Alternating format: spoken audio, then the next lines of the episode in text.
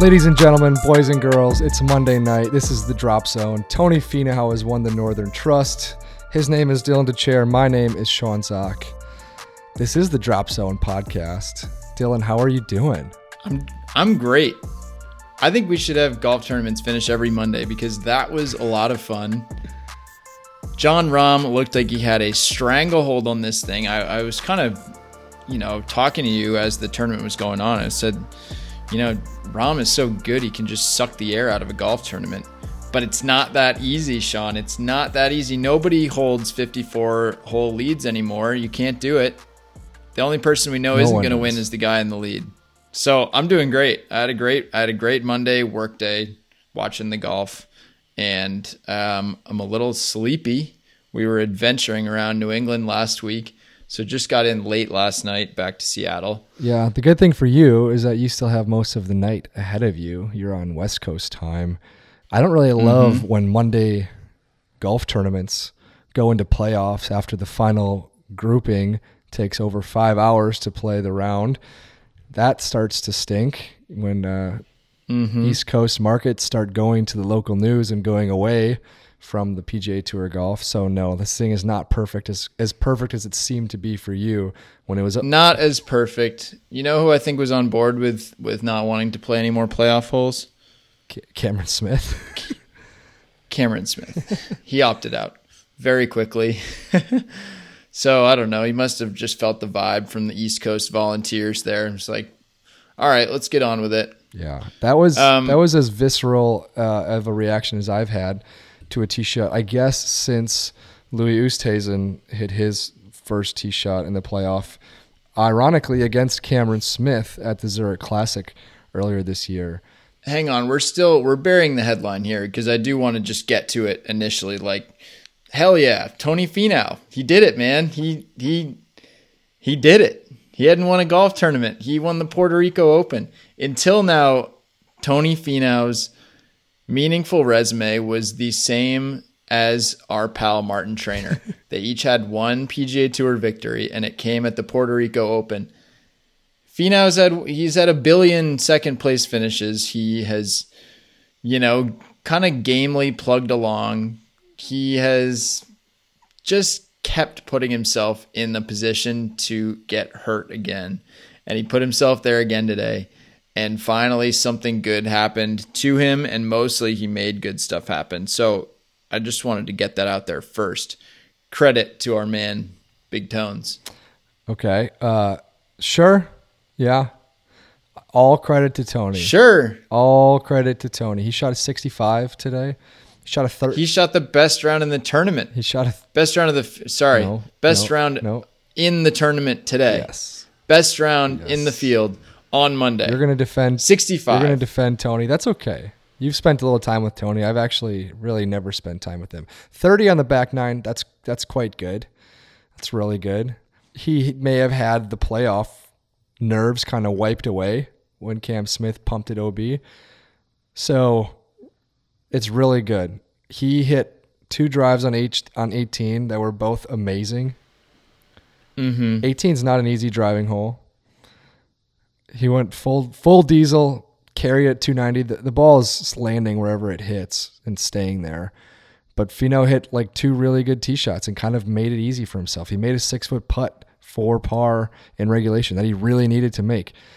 Yeah, he went out and he he went out and won it, but he also went out and had it gave it given to him in the playoff. So I don't. Th- I just don't think that. I. I think you're not giving enough credit to the fact that he just flagged it several holes in a row, hit it in there tight on 12, hit a ridiculous couple shots on 13 for eagle, made a bomb on 14 for birdie, and then took care of things with up and downs on 16 and 18. Like this was this was a really strong showing down the stretch to chase down Jon Rahm is uh is no small feat. Sure. I don't know. I, I I just felt like a real sense of relief and excitement for Finau because there were still so many places this thing could have gone off the tracks. Yes, with his tee shot on 15, which you know luckily found a different fairway, and with his his up and down on 18, he was greenside, not a crazy hard bunker shot, but God, if I if my legacy was on the line,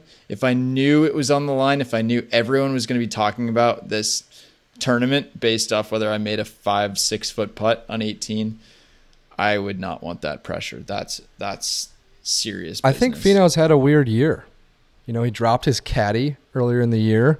He's mm-hmm. gone through. He was playing probably the best golf of his life in January and February. Like he was looking like he was going to do some really special things, and he completely came out and addressed how his second place and his less clutch finishes were starting to eat at him and how it was bothering him. Mm-hmm. And like we have we have no choice but to appreciate that kind of honesty.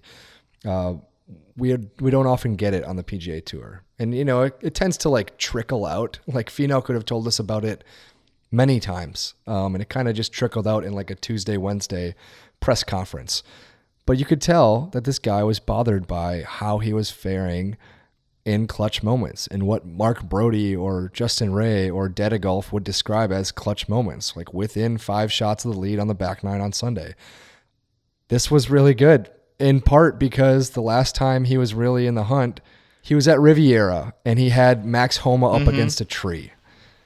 And if you had Yeah. to be a betting man in that moment, you would have never in your life bet on Max Homa. And somehow Tony Finau still did not win, in part because of Max Homa, but mm-hmm. also in part because of Tony Finau. And so, yes, it was really good to see him get it done. Of course, when you wake up tomorrow, you have to feel differently about who you think Tony Finau is as a golfer, and especially as the Ryder Cup is approaching. You have to think differently about his chances to be on that team at Whistling Straits. I don't think he's going to be off that team at this point. he's on the team. Yeah, he's on the team. So this is a, this is the biggest day in Tony Finau's career.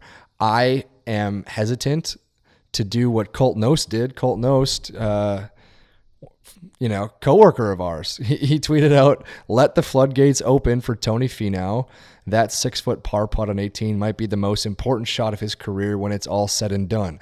Colt Knost kind of going out and saying, "Look, he's going to do big things after this now." I'm I'm not necessarily going to go there that far.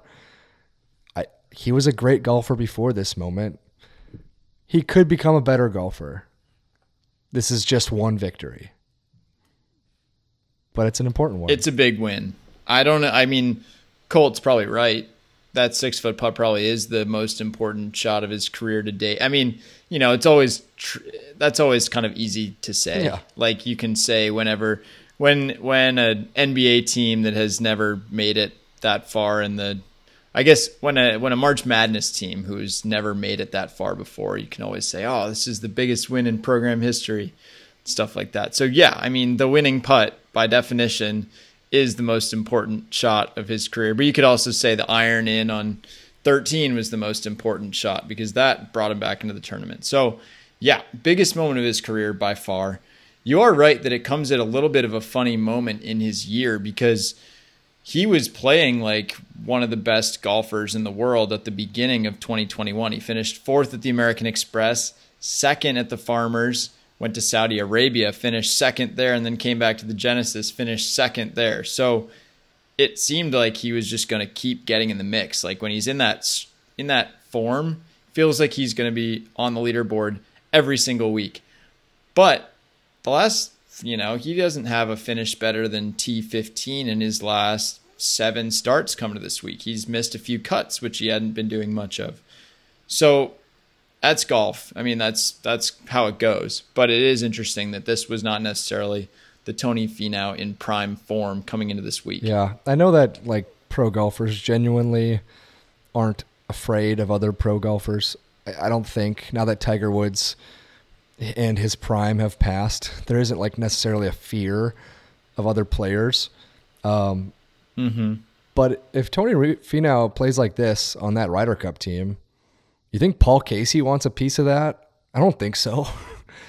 like Finau playing like this making birdies all over the place becomes a quite the Ryder Cup asset, especially in best ball format. The guy can, I mean, the guy was all over the place. He was horrible off the tee today, but he's making birdies from other fairways. Like he he he plays like this, and suddenly he could be one of your three best players for the the Americans at Whistling Straits.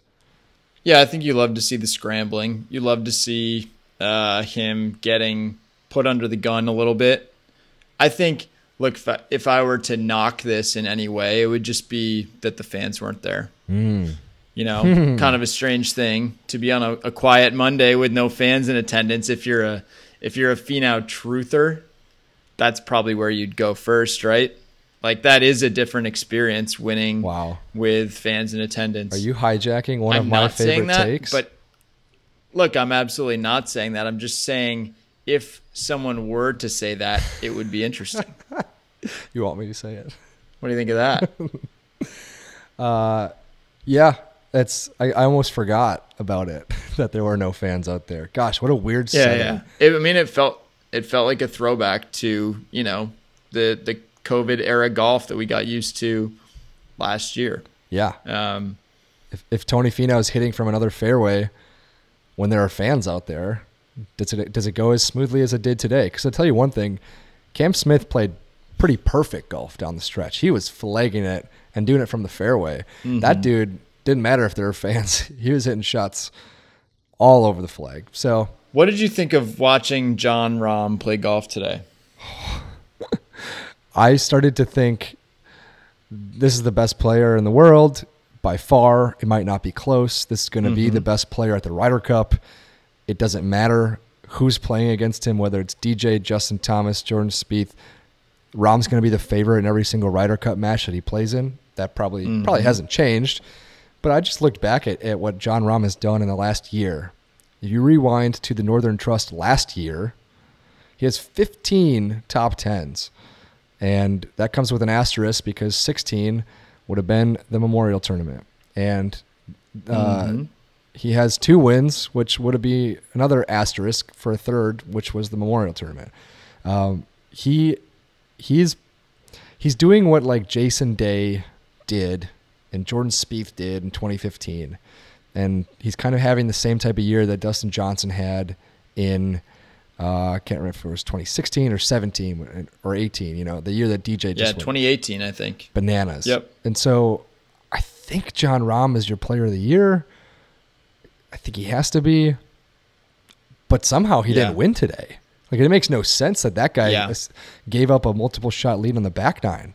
He was in absolute cruise control, throwing everything to 12 feet and in. Mm-hmm. Um, but when he missed those back to back like eight foot putts early on in the back nine, uh, all of a sudden it was like, mm-hmm. wait, it's not like he has a four shot lead. Anything can happen on this course that's super wet and everyone's going low at. Yeah, I, I, I was shocked that it played out that way.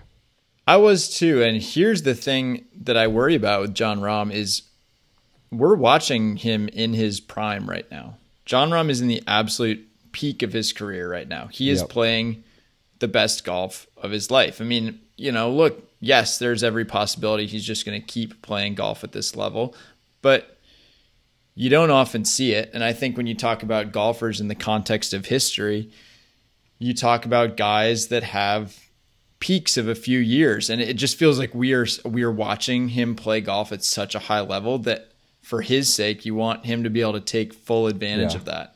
He did at the US Open, he did at the Memorial, you know, unfortunately for just 3 rounds you feel for the guy that he didn't get to go contend for an Olympic gold. Um, but it was it was definitely I mean, it was a testament to how well Tony Finau played down the stretch, but it was also just a little bit of a curious finish. He yeah. he said he hit every shot correctly on 15. Um, he, you know, he found the fairway bunker. That's a it's a little bit unlucky. He flagged his approach shot, almost uh, saved a par.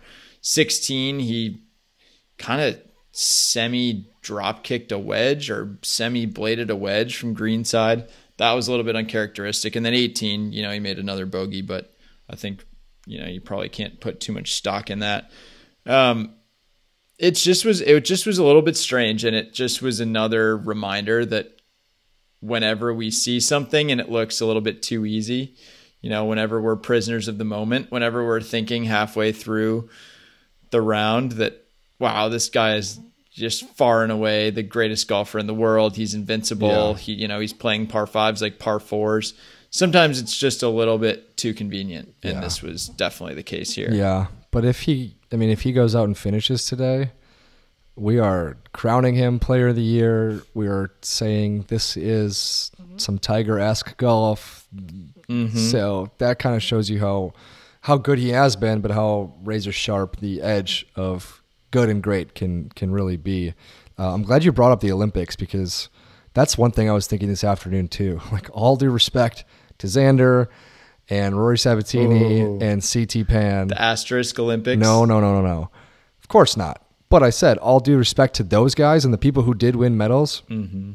it is hard, or it was really hard, to watch Jon Rahm play any golf this entire summer and not think, well, that dude probably would have gotten in medal contention. He probably would have maybe joined the the seven man playoff for third, or given Rory Sabatini, a, or maybe maybe made it 16 under and then there is no seven man playoff for third. Like it's it was just really hard to look at that golf course, see how it was played and not think, okay, well Jon Rahm would have torn this place apart. He has racked up top tens. He's he has just racked them up. He's playing a little bit like Rory played. Uh, what was it in 2019? I guess. Yes. um, where he just is almost a lock for the top 10 every week. He doesn't necessarily put the hammer down.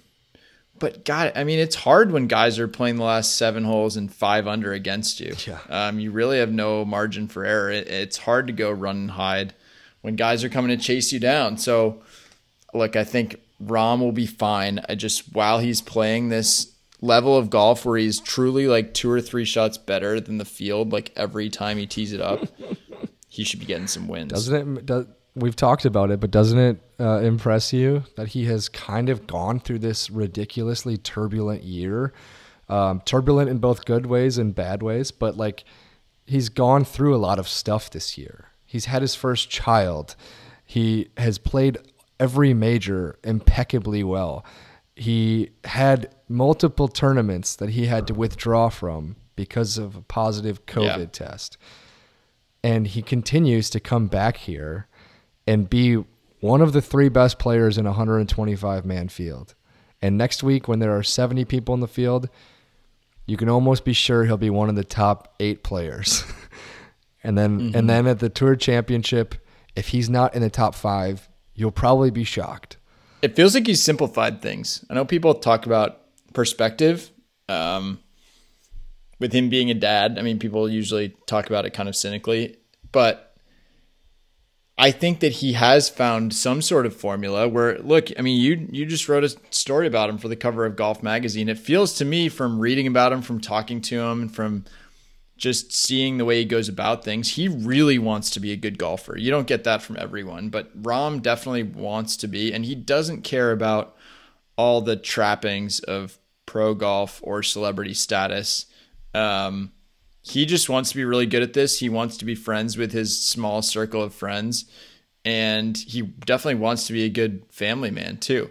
So I don't know about the perspective thing about being a dad, but it definitely feels like whatever formula he has to simplify his training schedule, his playing schedule, it's working. Yeah. Uh, it just you know hasn't gotten him across the line as as much as we might have expected until now. Well, and I think we found ourselves at this point with him, like you mentioned, he's probably playing the best golf of his life. And at some point in the near or distant future, we'll back we'll look back on this 2021 year and be like, well, that was Jon Rahm's peak, or that was one of his peaks. Um, what will his valley look like? And and you know, that is different for every player. For Jordan Spieth, it was bottoming out at like 80th in the world ranking. But for Rory McIlroy, a valley might be where he is right now, uh, and that looks like you know Yeah. 15th in the world ranking. And for a long time, Sergio well, Garcia. 16th now. Okay, well, for a long time, Outside the top 15 for the first time since 2009. so yeah, you get my point. Sergio Garcia was in the top 20 for like 15 years, it felt like. Um, we don't have to to guess what Jon Rahm's value will look like, but maybe maybe that's our our call to the listeners right now is like, hey, you need to appreciate this, and like when you cheer against him at Whistling Straits, maybe also take note of how damn good he is, because uh, he might not he might never play this good. I want him to continue to rise. but um, you never know. like this. You never know when it'll drop off. This one, this one bogey has turned into a, an obituary for Jon Rahm, which I absolutely love. Um, I ju- yeah, my main point in bringing that up was similar to to when we were talking about Collin Morikawa's Open victory a few weeks ago, which was just you know appreciate this golf for what it is right now because you know again Jordan Spieth when he won his last major championship I think was 23. I think Rory when he won his most recent major championship was 24. It's hard to do. Guys peak at different times. Dustin Johnson peaked later. Um, Brooks Koepka peaked later, but Jon Rahm, you know, is seems like he's peaking right now. He's maybe going to go win the FedEx Cup. So, Yeah. look, I'm not worried about him, but it's time. what do we do with Cameron Smith and his performance today? What do we do with Cameron Smith? I mean, it was friggin' impressive. Remember what he did on the on the fifth hole? My goodness. He had just effectively played his way into the tournament. I mean, he was he was holding the solo lead at that point. Right? After shooting 60. He shoots 60 on Saturday, takes Sunday off, not sure what he was up to. Monday comes out birdies number two. He's the solo leader through four holes. Number five, he hits just a horrific tee shot. So this was the opening. He's played this tee as the opening tee under far more nerve wracking circumstances. Was he on that team? 2017 President's Cup team? Maybe he was too young Who knows? in my mind he was on that team anyway they were playing that fifth hole as the first hole at that point it's a scary tee shot there's death to the right there's water to the left and cam smith just hit a dead pull straight into the water um, his next tee shot stayed in play down the right side. And then his approach was horrible. Way long and left. Hit a tree long and left. Should have gone in the water also but somehow miraculously stayed on the bank just above this rock wall. And uh, It's up and down. then he got up and down from there. Like his putt fell his putt stopped moving and then it fell in the side of the cup. So that was a heck of a six Yes. And basically, when you're watching Jon Rahm do what he did, okay, Cam Smith, you're out of it, buddy. I'm sorry, but you can't catch him. You can't catch him. Like you, not when he's flagging it like he was. But somehow Cam Smith caught him and then leaped past him on the 17th hole. Um, for your information, Cameron Smith was not on that President's Cup team. So, Marc Leishman was so you know uh, but similar six birdies today, not a single bogey after that fifth hole. It almost felt like, you know, Jon Rahm laying off the gas a little bit helped both him and Tony Finau because they were kind of they weren't into the lead and then wham, they were in the lead. Um, and I wonder if things just moved a little quickly because then suddenly Cam Smith's going up against a guy who hits it a lot further than him, and suddenly Tony Finau's in the middle of the fairway, and suddenly Cam Smith is far right of of the fairway, far right out of bounds. Uh, the miss was was as bad as it looked on TV with the Pro Tracer way out into the right. That looks like one of your Sean Zak standardized big block tee balls. That's what that looked Yeah. like. Um, it's not good, So- but it's one stroke. this yeah it sort of comes back to like you know the buffalo bills of the 90s or early lebron it's like is it better to get to the playoff and then blow up is it better to get to the the super bowl and then lose four years in a row is it you know is it better to put yourself in that position and and flame out Oh, for with sure. what he called it a he called it a healy miss hit i think is what he said um it's still better to be there, right? And, and I think that you can learn something from losing. He doesn't seem like a guy that'll necessarily take that shot personally. Um, what did he? Here's what Cameron Smith said. He said, "Just a terrible swing, mate. Just a miss hit, and in these conditions, you can't miss hit the ball. Got a little bottomy and a little bit heely, and it just blew up in the wind and went a long ways right.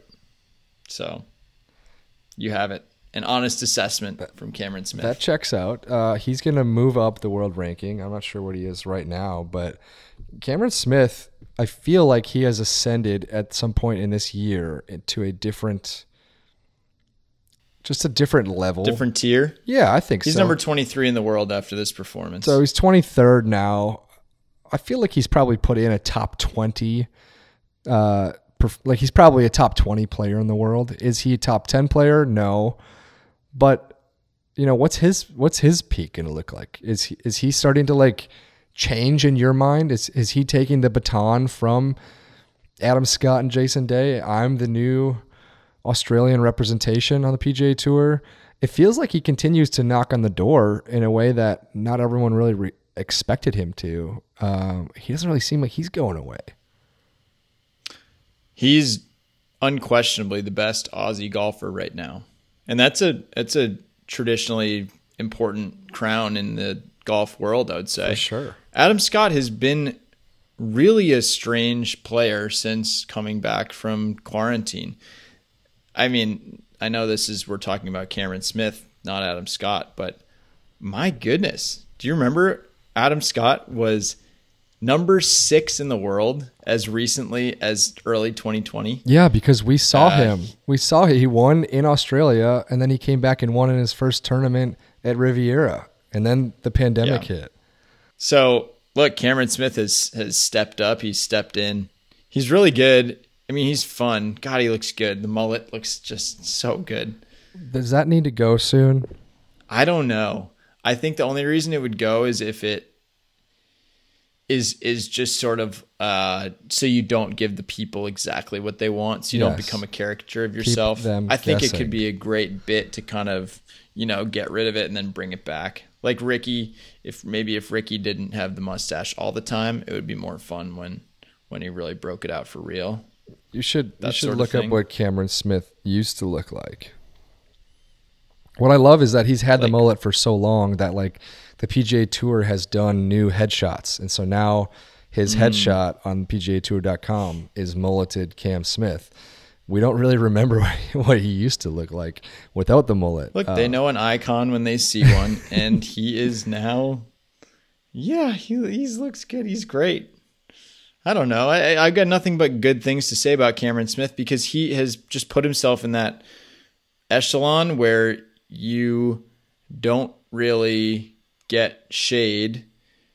It's like you. It's just a positive place to be. Honestly, it's probably the happiest place to be on the PGA Tour is where you just stay a little bit below the level of people having any expectation for you. And then whenever you do something, they're pleasantly surprised. That's where Cameron Smith is. It's where Abraham Ancer is. It's sort of where Patrick Reed has spent some time, although people think about them in very different ways. But you know, you don't you're not in the Rory Spieth category where when you play poorly, it's like, oh, what's wrong with Cameron Smith? Yeah. What's wrong with Rory McIlroy? No, you just fly under the radar. You miss a cut, you finish thirtieth, so be it. But he's good enough where now he's going to get that kind of second tier star attention. And I think he needs to win to really yeah, deserve it. sure, sure. But he's good. yeah. Can we talk just last thing just about the bubble the bubble boys? I'm intrigued by the Wyndham Championship bubble scene. I don't get quite as excited about it this week, but it's kind of vaguely intriguing. And it's intriguing that a few very good golfers are like Yeah. not in this top 70. They're not going to the BMW. Matt Fitzpatrick is somehow feels like, you know, yesterday he was a top 15 player in the world. Today he's not even going to the next round of the playoffs. Same with Tyrrell Hatton, almost the exact same description in my mind. Anyway, I was interested by that. Uh, talk about bubble boys. Your boy Rory McIlroy is kind of on the bubble for the Tour Championship. He is. I think he's going to play well at the BMW Championship, and I think he'll be in. All right, that's enough men's golf. Can we move on to the women's golf? I think that we definitely should, and I'm wondering if you're going to say the word shank during this. Um, on my flight yesterday, I was watching. I, I wanted a nice background movie, so I put on Harry Potter. They were talking about you know saying the word Lord Voldemort. Hmm. I was I was thinking about the women's open and you know when you're talking to someone that hits a devastating shank late in a tournament, can you ask them about shanking it late in the tournament? Why are we so afraid of that term? I think because people don't like to be embarrassed, and there is not much more Sure. embarrassing in golf than than trying to hit it forward and hitting it sideways. But man, that was a hard golf shot. Sure, it That's really my only it- counter. That you know, it really was. It was not a middle of the fairway shank. It wasn't a bottom of the bunker shank. It wasn't you know a shank from even you know from a hairy lie in the rough. It, it was a Mm-hmm. very difficult shot, Uh, but it was also, if you think about it, the exact same place where someone hit another horrific shot, the 18th hole at Carnoustie, where nerves bend your mind and they do weird things to you and you rush through things or your your hips move before your shoulders move in the golf swing a little bit quicker than normal and that's all it takes. I don't think we should be as afraid especially with pros about about the shanks. I think people like me maybe we don't talk about it as much because the shanks come around a little bit more often and I feel like they can take me from top of my game to the bottom of my game mm-hmm. pretty darn quickly. We need to address this as it what it was. If it wasn't a shank, she might go on and win the British Open. Instead, she didn't. Anna Nordqvist, though. How is that pronunciation? Yeah, that's perfect. Three majors. That's a giant, giant leap for her career. I don't know if the biggest jump is between zero to one. That's probably the biggest one that you're going to win. I think it's a bigger jump to go from two to three than it is from to go from one to two. How about that? Two is is is solid territory, but three, that's when you start to get into a little bit more rarefied air. I feel like it it elevates her into just being, you know, one of the undisputed top players of this generation. Yep, there are 28 golfers, female golfers, who have won three majors. That's a tiny number. That is a tiny number. Any are there any other active players that have three majors exactly? Uh, not active. No. There's good audio here. Yeah, Ariya Jutanugarn has two. Um, Jin Young Ko has two. Lydia Ko has two. Stacy Lewis has two. Brittany Lincicome has two. A lot of people have two. Damn. Not a lot of people have three. Uh, let's see who who is active that has more three or more. Yani Tseng, she active? No. uh, Laura Davies technically is active. She's not winning majors anymore. Mm-hmm. Um, Inbee Park has seven. That's kind of how high you have to go to find someone who is active and has that amount of majors. Like, I think maybe I think maybe we have been not appreciating Anna Nordqvist. I think that that's right, and I think that what we want to see to some extent is the good golfers playing the best golf in the biggest events. I think that it's the the uh, the interesting side subplot to this week's Women's Open is basically that there have been 12 different winners in the last 12 majors. I believe that's the number. Yep. And we were talking about this in Tour Confidential last night. You know, is that a good thing? Is parity good? And no, of course it's not. It's not a good thing for for there to be a different winner every single week. I mean, what's interesting is the dynamic that plays out in in men's and women's tennis, um, where the men's tennis, the slams have been dominated by a few people every single time out for years and years and years the women's game has been a much more of a revolving door and and the women's game I think was more dramatic to watch when there were a few players that you'd you know you were gearing up to see like the Serena Williams, Maria Sharapova stretch. Um, so I think yeah there was a stretch in the men's in the PGA Tour where it was it was basically you know new major winners each time out and we're still seeing some of that but no, it means a lot more when someone when you have a a TV or a fan relationship with someone that is going to be in position. It means something that Tony Finau won today because we have this backstory with Yeah. him. We know, you know, what he's kind of been questing for. And it meant something when Nelly Korda won her first sure. major championship. And it it means something when Anna Nordqvist wins her third major. But yeah, I mean, in general, it, it would be great for the women that are playing the best golf to kind of keep playing the best golf. Um, so yeah, when relevant figures are in contention, that's a good thing for everyone. My takeaway from the Women's British Open is less about who won it, who shanked it, or Nelly Korda even, who kind of flirted with the lead on Thursday and then receded into the background. it's that the Solheim Mm-hmm. Cup is going to be really good. I was worried about the Solheim Cup. I was genuinely worried about the Solheim Cup. We spend a lot of time on this podcast. Tell me what you were worried about. Well, I was just worried about the European team because I I don't know if I should be because they won the last Solheim Cup, but just looking at the names, it did not inspire a lot of confidence. And they had, you know, they had six automatic qualifiers who were all pretty solid. But then it was like, well, where are we going to go next? And you start going beyond the top 50 in the the women's uh, world rankings, and it's Yeah. like, wait, I don't think you really have to do this for the men's game. So like, is this team going to be as stout as Europe has has brought forward in the past? And I was kind of worried. And then you know who finished like incredibly well in the Brit- the women's British Open? Nordqvist, number one. Georgia Hall, T2. Madelene Sagström, T2. You just start going down the list, and you have a lot of people. Leona Maguire is going to be a rookie on this Solheim Cup team. She played incredibly well. Go down a little bit further. Matilda Castren, she'll be on the team. Like the women's Solheim Cup team from Europe, just, they just look a lot more stout than they did maybe two months ago. Mm-hmm. And you know what? That is reflective of the men's Ryder Cup team from Europe as well. Both of these events are going to be really good.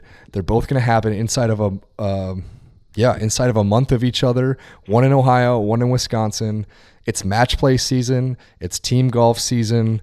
I don't even really care about the BMW Championship because this is much more fun golf, especially for our viewing concerns, right? Like this is this is what we get all hyped up for all year long and we like we'll talk about who who won the Wyndham Championship, but really we're worried about is Kevin Kisner a fit for the Ryder Cup team? We'll talk about you know Nelly Korda and the Korda sisters on their own, but really we're wondering are they going to be paired up together for alternate shot? We've we've mm-hmm. reached that season. It's the best. It is the best because, you know, like we were talking about when we were talking about Kevin Kisner before, the inevitable classic blow up this week. It's a way to categorize where these golfers fall in the category of their respective sport. So to see, yeah, I, I mean, it's a top heavy American side for sure. I mean, it was really like the the four women that were at the Olympics: the Kordas, Danielle Kang, Lexi Thompson. I mean, those are the four iconic, general public knows them golfers. You know, I I, find myself tempted to root for the uh, the European men always because they're so they're so likable and they're underdogs and they seem to have so much more fun than the American men.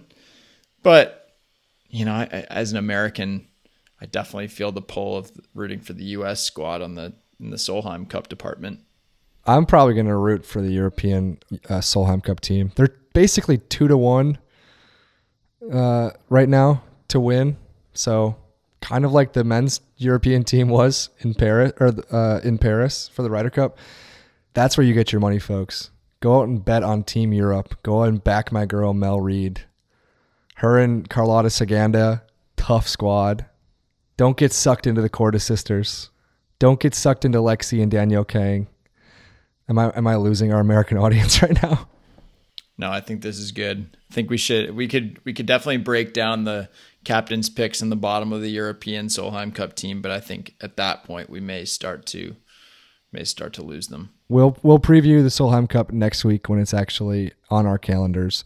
Um, in the meantime, let's just give a shout out to s- some Drop Zone fans that I ran into this weekend. Uh, namely, just Stephen Upton. Uh, we really appreciate you listening to the podcast every single week. It was good to finally meet a Drop Zone fan in the flesh. Um, for all the other Drop Zone fans out there, Solid player in his own right, Stephen Upton. I mean, I think that you know maybe we should devote thirty seconds to just singing the praises of of the great state of Maine, where we uh, were kind of barnstorming this past week. Played a little bit of good golf, ate some lobster rolls. Sean has declared his love of a warm rather than cold lobster roll, which I think is a fair decision. Um, and just look, Maine in August, it's the American dream. Maine in August is delightful. Uh, if you like this podcast, if you like Dylan, if you like me, you're gonna have to uh, to watch our content. It is upcoming. It is a nice little trip to Maine, uh, playing the best public golf that there is to have in Maine. Cape Arundel, Belgrade Lakes, the Great Chebeague Golf Course, and Boothbay Harbor. Really good stuff. So until then, we'll see you next week.